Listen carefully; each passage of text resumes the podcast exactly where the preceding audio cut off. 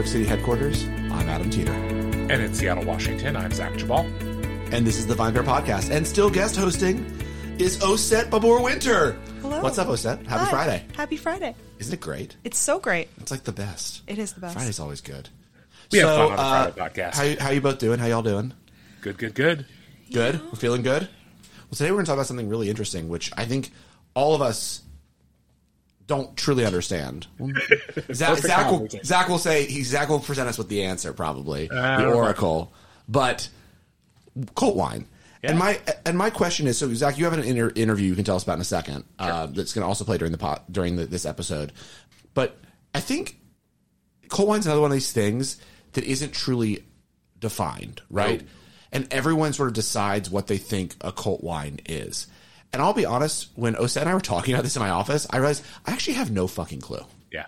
Like what makes something cult? Because the wine we're going to try, I think you've described as a cult wine, right, Zach? And I think others describe it as a cult wine, Yeah. but you can get it very easily on wine.com. Well, that's true for almost every wine these days. So Screaming Eagle? Could I get Screaming Eagle on wine.com? No fucking way. maybe is not on that- wine.com. So that's a cult wine. Like Screaming Eagle, you can only get if you're on the list or you buy it in an after in the aftermarket, right? In the secondary market, not the aftermarket, the secondary market, The, aftermarket where The wines market go to screaming eagle die. people. The- that's not going to end well for you. the sa- the sale bin, the, the sale bin at at, at, at Benny's Wine and Liquor. Oh no. like a bottle of Screaming Eagle for like three dollars. but like, so what makes a wine cult? Well, you know, that's a really good question. And I was hoping that you guys could maybe offer some insight onto this too, because I We think, can, yeah, we can so all offer insight. I can try. I, I think that it needs it needs a combination of uh at least a few of these factors that I'll name. So one of them is price. I think a, a, there's no such thing as an inexpensive cult wine, and I don't exactly know where the bottom the the threshold cutoff point is. It's at least three figures, probably more, but that's one piece of it. The second piece I think is is actual or perceived scarcity. So Dom Perignon costs a lot of money, but it's no cult wine. They make like a million bottles of it a year. So that's not, you know, it's not just price. And third, I think, is there needs to be, and I think this is actually maybe the biggest part of it, but it's hard to define, is there needs to be a kind of mystique about the wine or the winemaker or the winery or or all of the above. It that that has uh, they, they need to be i think generally presented as sort of these products of of generally one person or maybe a small group of people's like passion and genius and borderline madness and that's where kind of the whole cult part comes into play to some extent that like you know you're kind of you know that, that again you're kind of walking this line of greatness and madness um that is exciting but also scary Interesting. Let me. Can I read the definition that the uh, Jedi wine master Jancis Robinson gives Please for what do. a Well, that's wine like is? Keith Beavers. My God, if anyone was going to be the Jedi wine master, I thought it'd be him. Yeah, Jedi wine master. Just, he's just a, he's just a wine Robinson. Padawan. Yes, I am a wine Padawan. I will always be. Keith's Keith's the Jedi wine master. So Okay. okay, here we go. So first of all, I think what's interesting is in the Oxford Wine Companion, it is not cult wine. It is specifically California cult Huh. wine. And what she says is California cult wines. It is a it is a phrase coined in the 1990s to encompass wines made in the state of California, typically but not exclusively Napa, Napa Valley Cabernets, for which collectors and possibly a few investors were willing to pay prices higher than those of Bordeaux's first growths.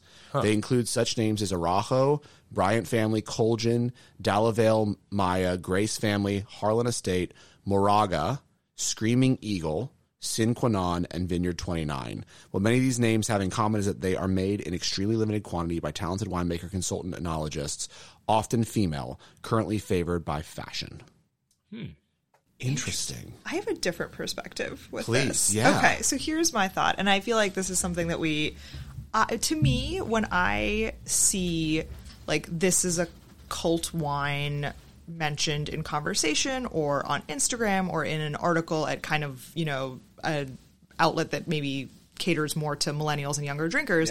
I think of like Gut Oggau, like that's what comes to mind. You know the they're like the bottles that have the illustrations on the front of the headshots. They're the Austrian. Yeah, yeah, the Austrian, Uh, like yeah. natural wine. but Correct. yeah. So, and I think, or like, you know, for a while it was the Calcaris wines before things happened there She and right but like before before all of that ha- you know happened that to me was a cult wine and you know things like the where's linus wines like stuff like that that was really kind of buzzy that you keep seeing photos of the wine label on instagram Yeah. that strikes me as this generation's cult wine where it's not about like accessibility and how expensive it is it's just like how much are you seeing it all over your feed Right. because it's got a cult following like people are like really obsessed with like that label I think that's I think that's a better definition.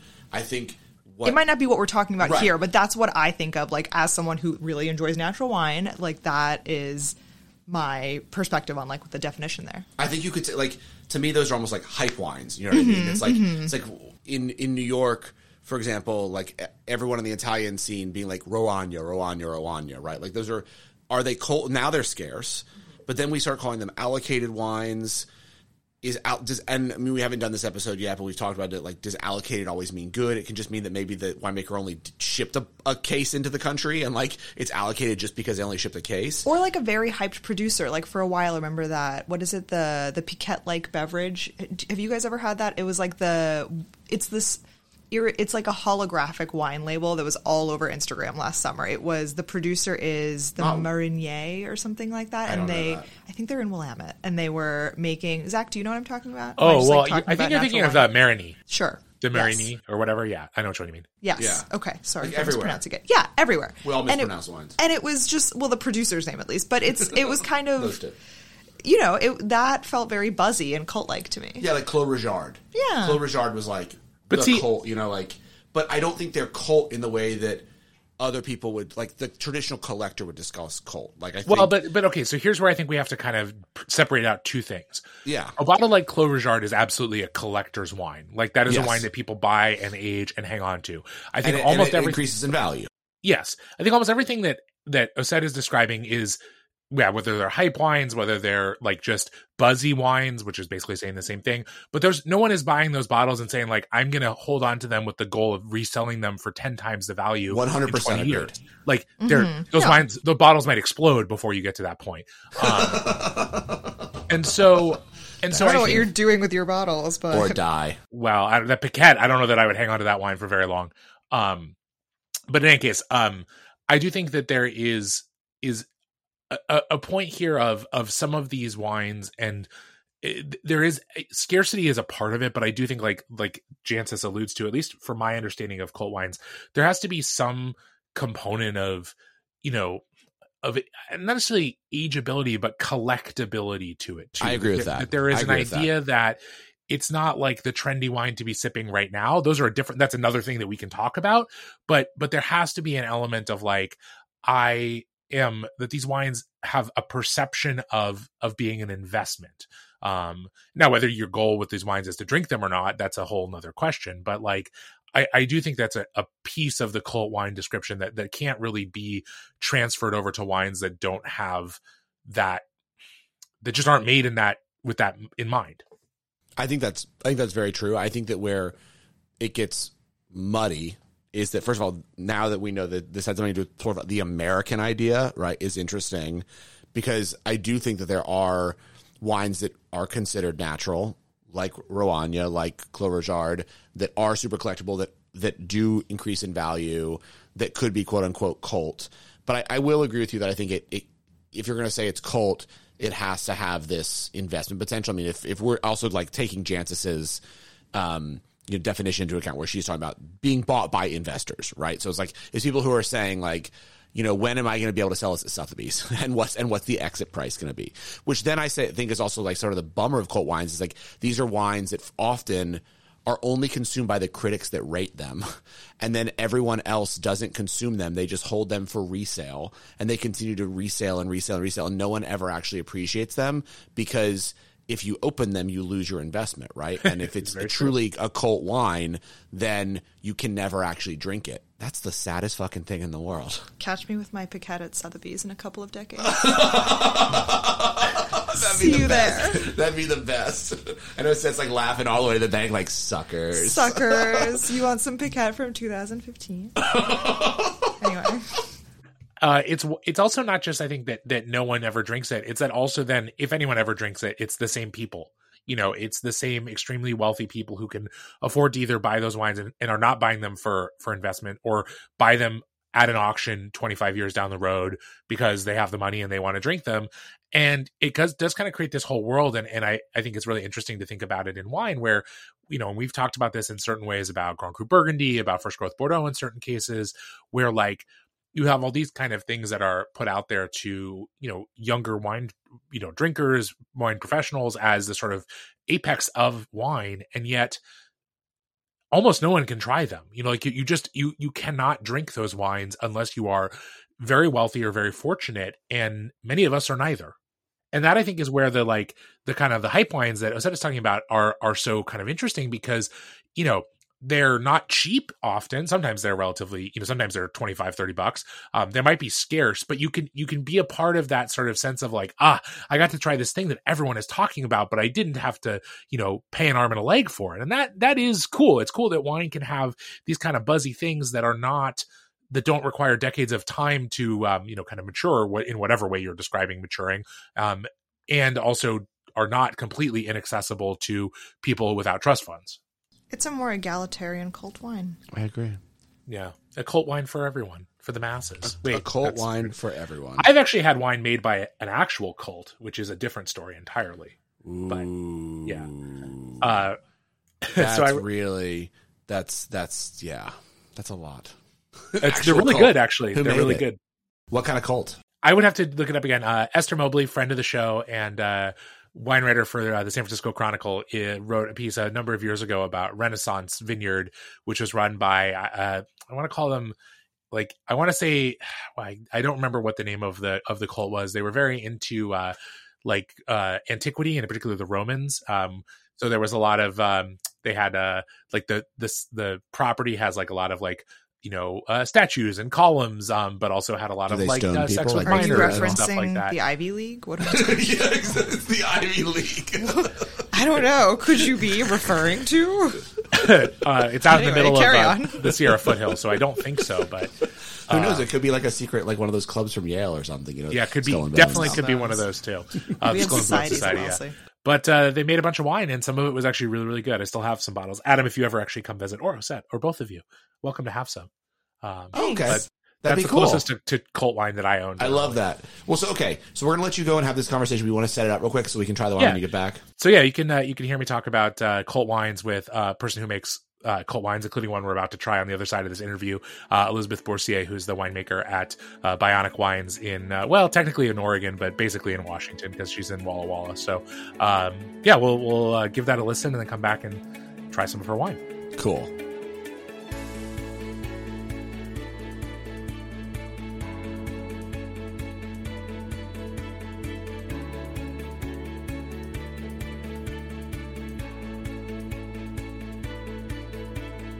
For the VinePair podcast, I'm Zach Geballe, and joining me today is Elizabeth Bourcier. She's the resident vigneron at Bionic Wines in, well, kind of technically Washington State, technically Oregon. Uh, it's a little, little hazy there on the border. Uh, Elizabeth, thanks so much for your time.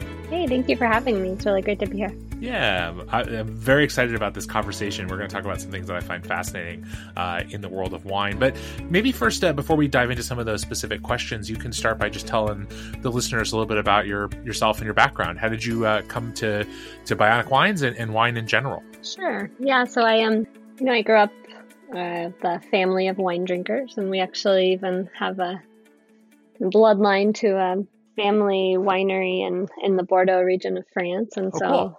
Yeah, my family kind of always enjoyed wine and introducing it to me from a young age, just to kind of learn about it at the dinner table. And um, I was always asking questions, and you know, my father pretty much told me that you could study wine, and that really sparked my interest. So uh, I heard that the Walla Walla Community College was going to be starting a program, and I uh, moved out to Walla Walla uh, when I was 18 years old, right after I graduated high school, to start the first uh, year of the Walla Walla Community College um, enology and viticulture program. And then after that, I transferred to Cal Poly to get my bachelor's bachelor's degree in uh, viticulture. Okay. And um, from there, did a little traveling, some harvests abroad and in California, and um, ended up back back here in the Pacific Northwest. And then I just, Christoph and I had met before, and uh, I heard that he was hiring, and I interviewed for the job. And that was uh, back in 2008. So I started there as the enologist and have just worked my way up over the years. And yeah, that's how I ended up here. And and for people who aren't familiar with Bionic Wines, can you give a little background on the winery and on, and on Christoph, uh, who that is? Definitely, yeah. Um, so Christoph um, is originally from Champagne, France, in the town of Charly-sur-Marne. Um, he comes from a, a long uh, family lineage of you know champagne growers, and his family owns a champagne house. And um, Christoph always wanted to learn more and explore more, and instead of kind of just uh, you know continuing work with the family at that time, he wanted to go and work abroad and work some harvest. So he ended up coming to the United States back in 1993 to work a, a internship at a winery in Walla Walla, and he ended up doing some more traveling and returned back to uh, Washington State. His original goal was to, you know, plant maybe some Pinot Noir or work at a winery in the Willamette Valley, but hmm. um, mm. he saw one day driving through um, Milton-Freewater outside of Walla Walla, where we are situated. Uh, drove through kind of just by chance the area and saw the stones, and uh, literally like jumped out of the car and said, "This is it." And and his friend who was driving him at the time was like, "What do you mean this is it?" And he's like, "No, this is like where I'm gonna. This is where I'm gonna plant vines." And uh, his friend was you're like you're crazy because you know nobody plants vines in this it was pure stones it really reminded Christophe of you know like the galettes you see in chateauneuf and um, he's like no this is where i'm to do and so in um, march 1997 Christophe planted you know the first modern day um, vines in that area and has since established um, almost 70 acres in the the Stones of Milton-Freewater.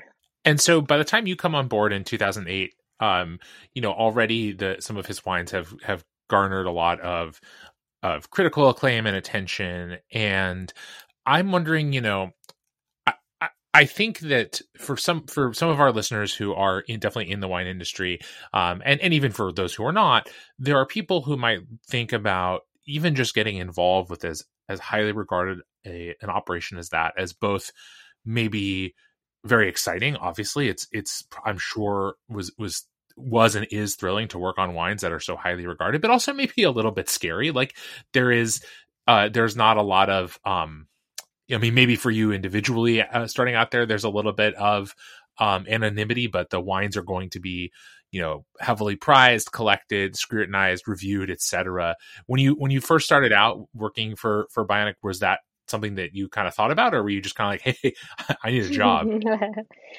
well, um, you know, still, even when I joined in 2008, I mean, it was relatively early in the Washington, you know, Walla Walla scene. Um, you know, definitely places were established, but um, I had heard about Christoph and his wines. I had actually come out to tour the vineyards when I was in school. Okay. tried some of the wines, and I had also worked in some higher end restaurants through my college years in Seattle and had the opportunity to try some Cayuse wines from customers who brought them in. Mm-hmm. And I think more than like scared, I was so intrigued. So it wasn't so scary to me. It was very exciting because I had never tasted wines like that in anywhere really in Washington, but even the United States. Yeah. Um, I mean, they were so ter- terroir driven. It was something so new to me um, that I was like, "What is this?" And how is it so amazing? Uh, I couldn't, I couldn't really believe it. it. Like, made me wines that really make you think. And so, getting involved with it was like pretty, for me. Um, that was what I've always wanted to do: is work with wines like that that are authentic. And so, it felt really right to me. Yeah. I'm curious too. I, maybe for people who are not super familiar with with the wines, can you talk a little bit about kind of um, what you guys make in terms of maybe varieties and styles and, and, and just some things, some basics about the wines. Cause again, you know, part of what I'm interested in this conversation is, you know, these are, these are, you know, what, what some would call cult wines. They're, they're mm-hmm. certainly, um, highly regarded and prized and not produced in huge quantities. So, so some of our listeners may just, may have even perhaps heard of the some of the labels or the wines but may not have ever tried them so if you can, can talk a little bit about kind of what you guys make and obviously that that list has grown over the years Okay, so our, our main focus is Syrah. Uh, we also do Grenache, and Tempranillo, and some Bordeaux varietals. So some Cab Franc, Merlot, Cabernet. Um, but definitely our our focus is Syrah and Vineyard at Syrah from all of our estate vineyards that are all in the stones of uh, the Milton-Freewater. Uh, underneath Bionic Wines, we have different uh, brands. So we've got the Cayuse brand, and we've got the No Girls brand, and then we also have the Horsepower brand, which is a tight spaced vines that are all worked with our draft horses. We also have uh, Hors Catégorie Vineyard. It's just a little bit outside Milton-Freewater, um, and it's a just one vineyard uh, planted up uh, where the North Fork of the Walla Walla River um, converges with the South Fork, and so it's actually a vineyard that's planted uh, on a pretty steep slope. And uh, we also have Christophe's champagnes. Mm-hmm. so a lot of different brands, a lot of different wines, kind of a lot of small labels uh, within Bionic Wines. But uh, yeah, a lot of opportunities to work with some different varietals. And really, I'd say the, you know, definitely the core foundation of what Cayuse is all about is the stones and the terroir you know this yeah. the place where we are is really the foundation of what we do. And it's really what makes the wine so unique. Very cool. And i don't want to get too deep into winemaking just because like i could spend forever there and i'm sure you could too but, oh, yeah. but for listeners it might not be. But but in terms of what you guys do uh, in in the vineyard i'm sorry not in the vineyard in the winery obviously you know uh, there are a lot of different approaches to winemaking um you know whether with syrah some of those other varieties etc but but like broadly speaking, could you talk about sort of what you guys do in the in the winery and in the ways in which maybe the practices, things you do or do not do that you feel like help kind of bring that terroir to life or help you capture it in a finished wine? For sure, yeah. So that's, I mean, definitely a really important part of the whole uh, bionic wines concept is uh, we've been biodynamic since uh, almost the very beginning of the vines being planted. So Christophe did decide to um, start, you know, converting to biodynamics right after his first couple vineyards were planted, and uh, we practice biodynamics in the vineyards as well as the wine uh, creation. We think that's definitely something very important to the finished product and to what we do and the philosophy. And yeah, inside the wine studio where we create the wines, we, you know, we don't do any, um, we are all, you know, I'd say natural, but we, we don't add any uh, commercial yeast or commercial bacteria for our malolactic, so it's all natural fermentation. Um, really just kind of low impact winemaking, uh, just really letting the wines and the varietals show through and uh, speak for themselves. And we really just, you know, the goal is to let that terroir show through because it's such a unique growing area, and the wines are definitely so unique. They don't need, they don't need much. And as far as you know, again for, for folks who maybe have had a chance to try your wines or or would like to look for them in the future or who have maybe have the opportunity to try other wines from um, within milton-freewater because um, obviously there have been other plantings uh, yeah. since Christoph kind of um, provided a proof of concept for the whole notion that you could uh, plant vines and make wine from there. Yeah. Um, what are what are you know in your eyes? I have my own thoughts on this, but a lot of our listeners may not be super familiar with um, with the Ross, Rocks district and may not have mm-hmm. tried very many of the wines. What are mm-hmm. some of the hallmarks of wines? Um, Syrah maybe specifically, but but I think something in my experience, you know, there are characteristics that really show through um, across a wide range of different varieties.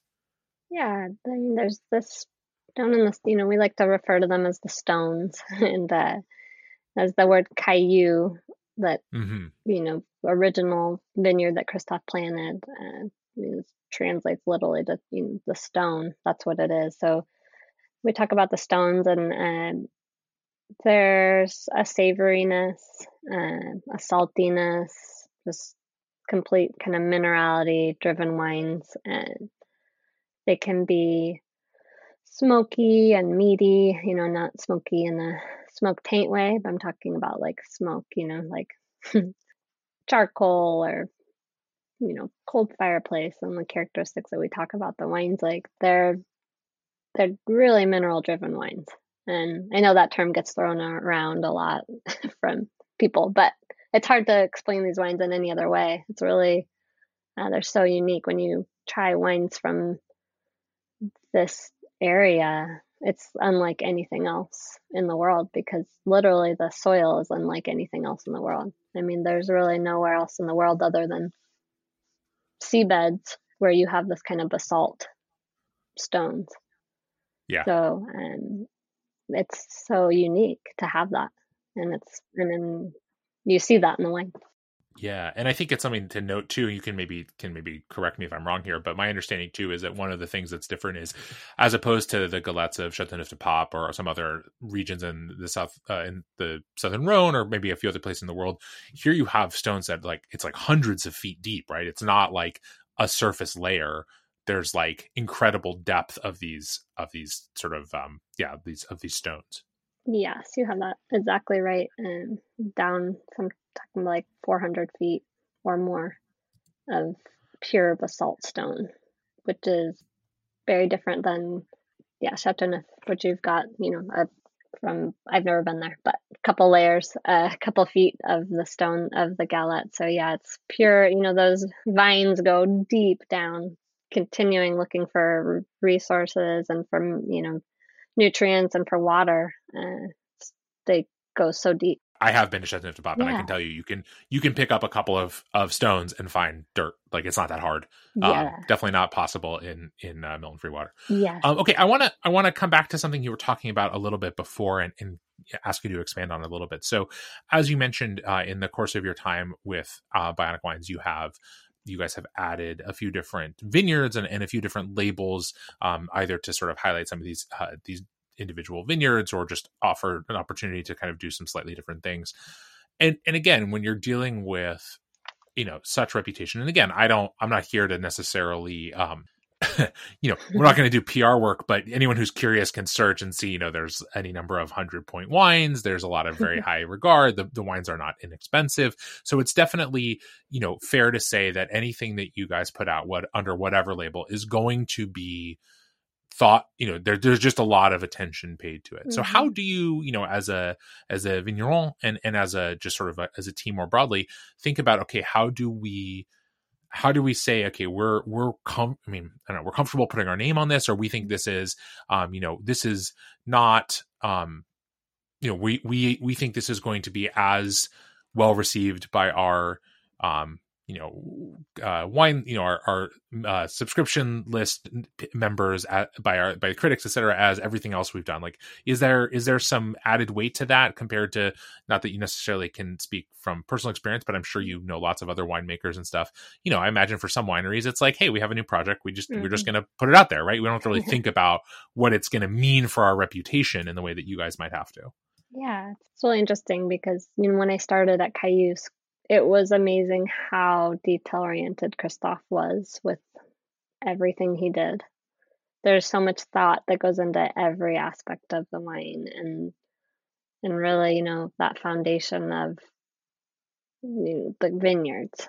That's that's where the work hap- happens and that's the reason, you know, the you know, we do a lot in the wine studio as well, but it's not once the product comes in, it's easy for us to, you Mhm. know, not do much to it to let it show through. So it's like, um, yeah, it's a lot of pressure because, you know, every every decision we make, it has to be very thought out. And what is the goal? What are you know, how are we going to do this? You know, what? There's no just like you know, money is definitely not the the driver here. And Mhm. you know, everything we do has to be justified. And Yeah. there's a reason Christophe has gotten to the point he's gotten, um, you know, and it's you know like 25 years of very hard work. But you know, I do see a lot of um, you know, wineries now kind of a lot of people do kind of early release of the wine or put it out there, you know, new vintage and hmm it's kind of just I wonder sometimes too what is the you know are are you just making money or you really feel great about that product? You know and that's I think it's important for uh, the industry to look at that right now because you know we need to you know you got to remember that quality is like we could make more wine. You know we like at Cayuse we could we could make a lot more and sell a lot more but we don't you know it's about balance and making sure that the product is literally like the highest quality that it can be every time we put something out and if it's not we don't release it Uh, So I'm curious, actually, kind of in this vein, because um, one of the last things I wanted to ask about when you talk about, you know, uh, wineries like yours, where there are very highly regarded wines that are not made in huge quantities, as you mentioned, and you know, there Mhm. hasn't, there's been a very, I think, a, a a conscious attempt to to um to keep the quality extremely high.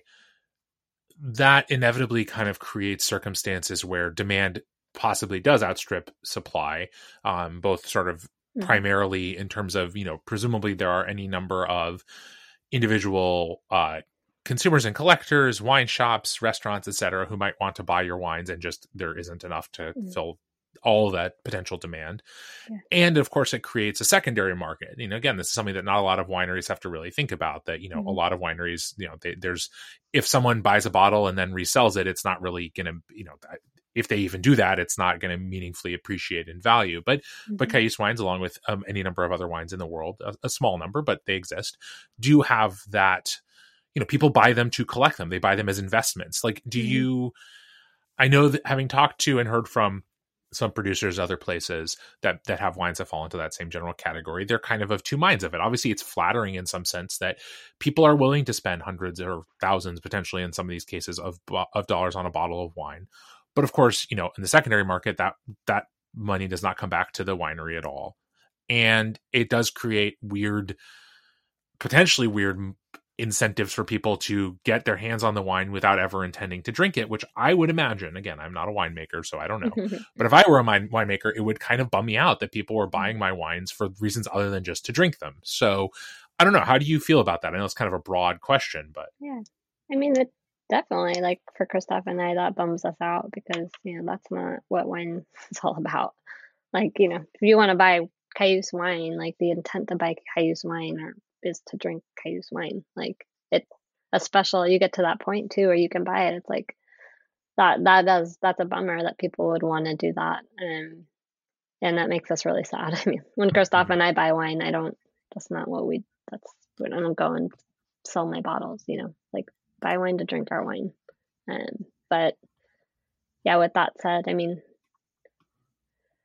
there's a you know there's not a lot of time in the day to like go around and police every single person on the list and trying to find out who did what. And people are going to buy the wine, and there's going to be people doing that out there, you know. And it's not it's not what we like, and it does make us you know pretty like disappointing. But Yeah. at the end of the day, um, there's a lot of um, you know a lot of people on the list, and we, we just you know it would make us go crazy if we were constantly trying to track that all down and find it. If it's on something obvious, you know, and we see it or we hear about it, and someone you know has a wine shop and you know suddenly it's showing up there, you know, like there's some things that are very obvious and we're Yes. able to okay, you know, sorry, but you won't be receiving the wine anymore.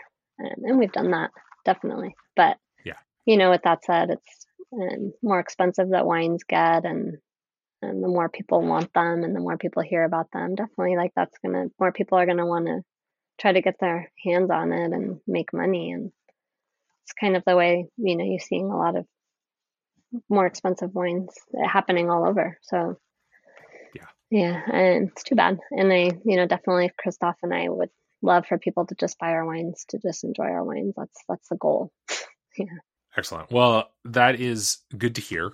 Um, I will say that I, I think that is an ethos from my experience that is generally shared, but not uh, universally shared by every uh, producer that I've talked to. Oh, Uh, really? mostly off the record, um, for, fr- frankly. I mean, again, I think there's a lot of people who are. I would say it's not so much that they are making wine for for reasons other than people to enjoy them hmm but it's that the their their ability you know they, they let's say they they are maybe more um okay with the secondary market going crazy because it has allowed them to bump up the primary cost a lot higher um, than maybe it would have Hmm. and again you know obviously you know making wine is is not an easy proposition it's difficult it's fickle it's it's time consuming labor you know intensive et cetera et cetera especially the way you guys make wine so Mhm. so no one is is begr- and and of course in any situation or almost all situations there is a limited supply and so um to some extent when demand grows and grows and grows the the, the cost of you know it's capitalism the cost is going to go up too Yeah. well elizabeth thank you so much for your time really appreciate Yeah. it fascinating to learn more uh, about uh, you and about uh, your wines and and this whole world of you know very kind of highly coveted and and beloved wines so again thanks so much for your time really appreciate it Definitely. Thanks so much. It was great speaking with you.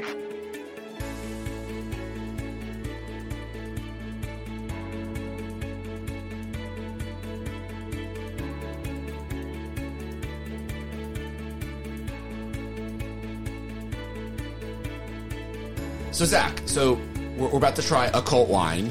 So this Yeah. is Cayuse Vineyards, but this is still yeah. Bionic Wines. Yeah, so Bionic Wines is kind of like the overarching company. They have a few different labels now. Uh, Cayuse, which refers to some of the original vineyards that was plant that uh, uh, the founder Christophe Baron planted, and then uh, some of their more uh, recent plantings are under like the Horsepower label, uh, the No Girls label, uh, etc. So, uh, but Cayuse refers to kind of their uh, generally wines from their sort of core initial plantings, including this En Chamberlin uh, 2017 Syrah, which we're about to have. Have either of you, as you know it, had Syrah from uh, the Rocks district of Walla Walla before? No way. I don't Okay. really drink much Syrah. Oh my God, Jose. Okay, well, that, that, we'll pick that up another time. I do Uh, love okay. Syrah. This will But- probably surprise you because it does not. Well, we'll just you just taste it. Tell me what you think. I guess. Okay, cool. So let's let's swear a little in glass glass.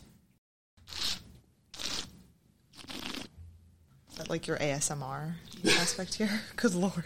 Gotta get gotta get that authentic sound. Jose. It does not taste like Syrah. It it does not from my limited exposure as a leisure time It's a Syrah very drinker. there's a lot of menthol going on. Yeah, it is menthol, isn't it? Hmm. Yeah, there's definitely a, an herbaceous note to it for sure. Um, but I think of it, yeah, it's got a bitter herb. You could say there's a tiny, like a bit of kind of a fernet quality to it for sure.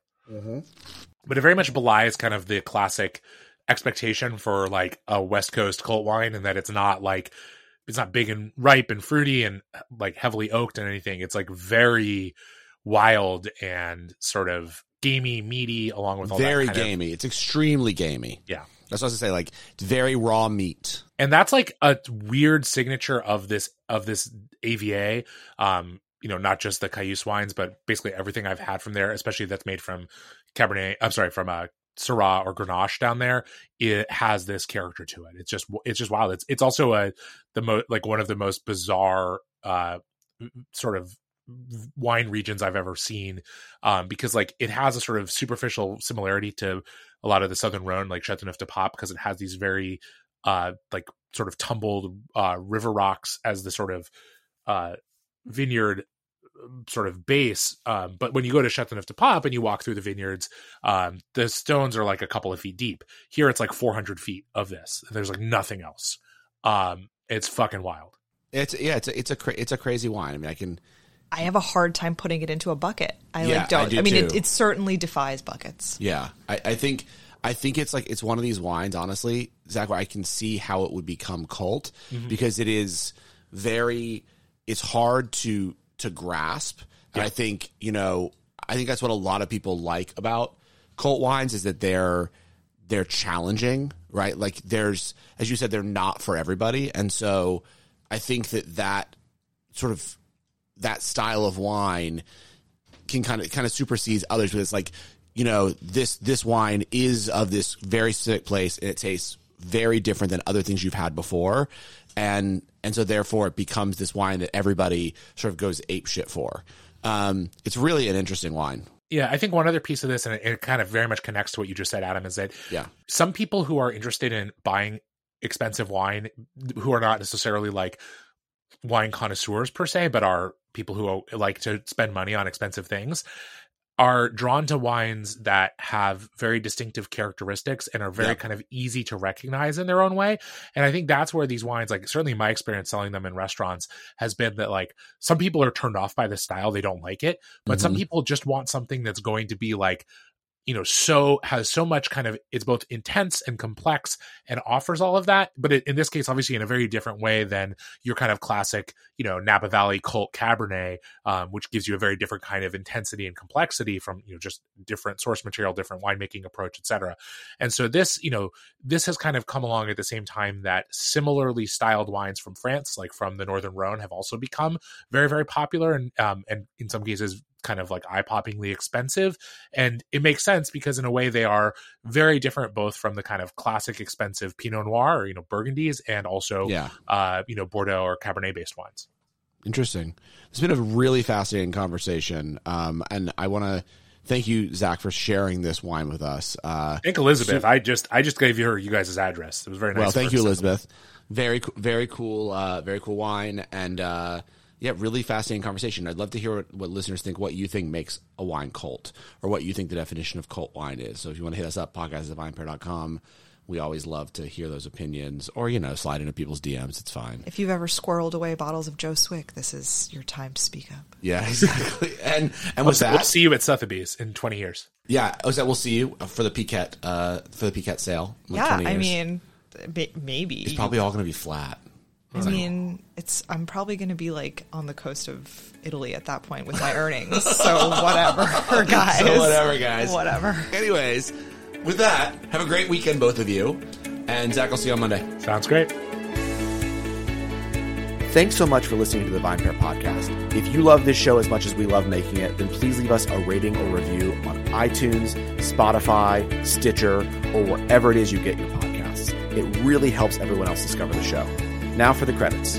VinePair is produced and recorded in New York City and Seattle, Washington by myself and Zach Geballe, who does all the editing and loves to get the credit. Also, I would love to give a special shout out to my VinePair co-founder, Josh Malin, for helping me make all this possible, and also to Keith Beavers, VinePair Tastings Director, who is additionally a producer on this show. I also want to, of course, thank every other member of the VinePair team who are instrumental in all of the ideas that go into making this show every week. Thanks so much for listening, and we'll see you again.